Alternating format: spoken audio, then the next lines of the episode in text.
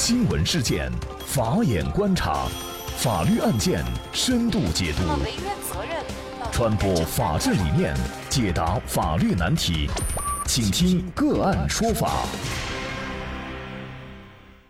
大家好，感谢收听个案说法，我是方红。更多的案件解读，欢迎您关注个案说法微信公众号。那相信很多的司机朋友都知道，如果是醉酒开车，就会构成危险驾驶罪。那么，在我们通常人来理解啊，就是只有开车的司机才会构成这个罪名。但是就在最近，郭先生他没有开车，但是却被判决构成了危险驾驶罪而受到法律的制裁，这是怎么回事呢？我们一同啊来聊一下。那么黄玲玲啊是一家 KTV 的工作人员，而一向好热闹的郭强呢，时不时就呼朋唤友聚餐唱卡拉 OK。在二零一六年十一月的一个晚上。郭强和朋友在晚饭的时候呢，就喝了不少酒。后来啊，又到了黄玲玲所在的 KTV 继续娱乐。那期间呢，两人还开怀畅饮，一直玩到了第二天凌晨。那么在这个时候呢，郭强自觉不胜酒力，黄玲玲啊就提出由他开车相送。那郭强呢就把自己的车钥匙交给了黄玲玲，并且呢由黄玲玲驾驶这辆车搭载着郭强等人离开 KTV。可是刚开出去没多久，黄玲玲醉意上头，一把就把车子撞上了马路中间的护栏，随后啊就被交警查获。经鉴定啊，黄玲玲血液当中的乙醇浓度是每一百毫升二百零六毫克，已经构成了醉驾。那事故造成护栏损失是两千一百块钱。检察机关于是就对郭强、黄玲玲以涉嫌危险驾驶罪提起了公诉。为什么没有开车的郭强也会构成危险驾驶罪？构成危险驾驶罪的还有一些情况我们不太了解的还有哪些？那么就是相关的法律问题啊，今天我们就邀请云南天外天律师事务所管委会副主任、刑事诉讼中心主任汤光仁律师和我们一起来聊一下。汤律师你好，主持人好，大家好。感谢汤律师。那么我们大家都会很纳闷儿，因为郭强他是坐在副驾驶，他根本就没有开车。那么在事发的时候，他也没有去碰方向盘。那为什么在这种情况下，他还会构成危险驾驶罪呢？这个呢，也是大家生活常识和法律规定之间一种认识的错位。我们就直接说危险驾驶罪。那么大家最通常的理解的话，都是要喝了酒。然后的话，又自己去开车，这样就危害公共安全，又有犯罪故意，构成犯罪。而对于没有开车，为什么会构成犯罪呢？心里就有疑惑。其实这个里面首先涉及到一个共同犯罪的问题。那么共同犯罪呢，第一，它必须是共同的故意犯罪才能够构成共同犯罪。一个方面呢，是饮酒这个行为是自己能够控制的。那么另外一个呢是饮完酒是不顾这个它的社会危害，因为饮完酒过后呢，我们对它的理解呢是可能会发生这个社会危害，但是的话，我们自己对于当时的一个状态呢是比较放任的，那么还去开车是认定为故意。那么因为危险驾驶罪是一个故意犯罪，那么按法理上来说呢，故意犯罪的话就可以成立共同犯。那么共同犯呢就是。在主观上具有共同犯意，在客观行为上具有相互帮助和促进的这么一个表现。因此，即或说你没有直接实施开车这个行为，但是对于危害公共安全行为这个犯罪事实的发生，在法律上存在因果关系和认定的条件的话，同样的，其他人也可能构成危害公共安全罪。本案中郭先生这种情形就是最典型的状态。那么他是明知开车的黄某实际上已经是属于醉酒，下一个行为也要是去开车，那么他的行为是会构成危险驾驶罪的。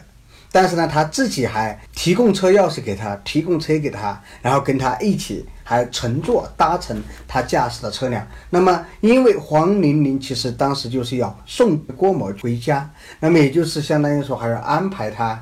把自己送回去，要指示路线和目的地。因此的话，他的其他行为虽然不是开车行为，但是对这个危险驾驶罪的发生的话，是存在法律上的因果关系，也可以评价为法律上的具体行为。因此呢，法人民法院认定他构成了危险驾驶罪的共同犯，并依法对其定罪量刑的话，并无错误。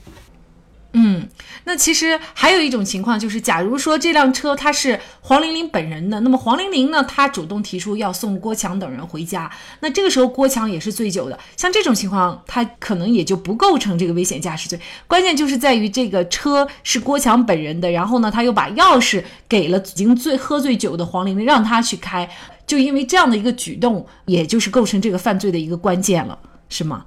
呃，不是，你说的这个呢，就说是有这个方面。我们这样来看，就是说，在哪些情况还可能不开车都会构成危险驾驶罪？第一，要明知他人已经醉酒，或者说是在当时的情况属于应当知道他人已经醉酒。但是我们说的这个醉酒的话，不是说那一定要进去检测，一定要去吹个瓶子。我们首先应该考虑呢，就是说他应该是饮酒了。第二个方面的话，这个人开车最终实施开车这个行为的话，我们这种没开车的人的作用和他实施的行为是具有法律上的因果关系。你看，第一种，比如说提供车辆，像本案中；第二个的话，我们会看到有的叫做是命令、胁迫、劝导、鼓励，就有的人他喝完酒说我不敢开啊，说没关系，你就开吧，你不用担心，这时候没交警抓了。或者说有的时候是属于上下级关系，我就命令你必须得开。甚至有的人说今天你不开就不行，我就不信你这个人胆子这么小，就要开给我看看，胁迫他人开车，对吧？那么这种情况的话，可能没有开车这个人的行为，对于最终案件的发生是非常重要的。那么这种也是可以构成的。那么另外一种情况的话，你比如说我们没有提供自己的车，车也不是自己的，但是呢，我们去帮助他找车，然后的话，甚至说是那个为了让送自己搭乘，有的人说我去帮你前面看看有没有警察啊，没有你赶快开吧，可以呃赶快上道这边可以转得过去，这个口没有下一个口你就可能就放心了。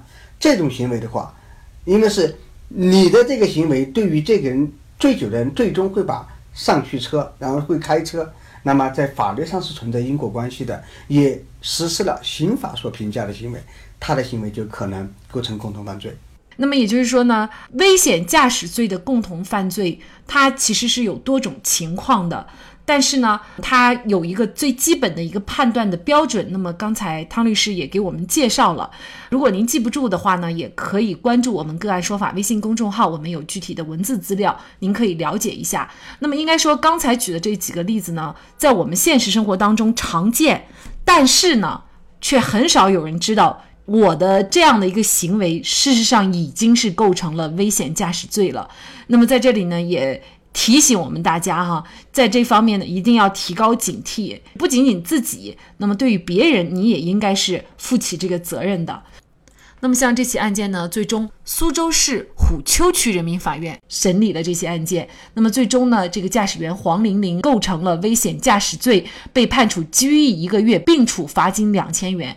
那么同时，作为副驾驶的郭强也同样因为。犯危险驾驶罪，判处拘役一个月，并处罚金两千元。那么这个是案件的一个终审结果。那么这个也被称为是首例酒后坐副驾被判刑的案件。那另外呢，还有一种情况，就是有的时候我们要去打车，或者是呢乘坐别人的车，在这个时候呢，你可能会发现这个司机驾驶员他喝酒了，你不一定能判断他是不是醉驾，但是你至少呢从味道上，从他言语上能够判断他是喝酒了。那这种情况下，我们乘坐了这辆车，我们是否也涉嫌了犯罪？通常我们该怎么应对呢？对于这种事情呢，不论考虑法律还是社会的其他责任的话，都是一个做法。那么及时的下车，然后就不要再乘坐这样的车辆。然后的话，根据当时的情况规劝司机不要再驾驶这个车辆行驶。如果确实也规劝不了的话，那么在条件合适的状况下的话，尽快的向公安部门进行举报。那么以便于对这个查处。对于刚刚这种情况，因为我是临时上车，事先和危险驾驶人没有什么行为，但是有个情况，就是在我明知他已经是醉酒，或者通过他的语言，他也告诉我他已经很呃醉酒了过后，那么这个车继续要往哪地方开，要开到哪个地方，那么当时你上车了过后，他是按照你的要求来完成这个驾驶任务的。不是完全因为他本来可能做这个生意，不是完全因为你的原因，但也有你要求他驾驶到某个地点的这个原因存在。至于法律怎么评价的话，还不能够一概而论。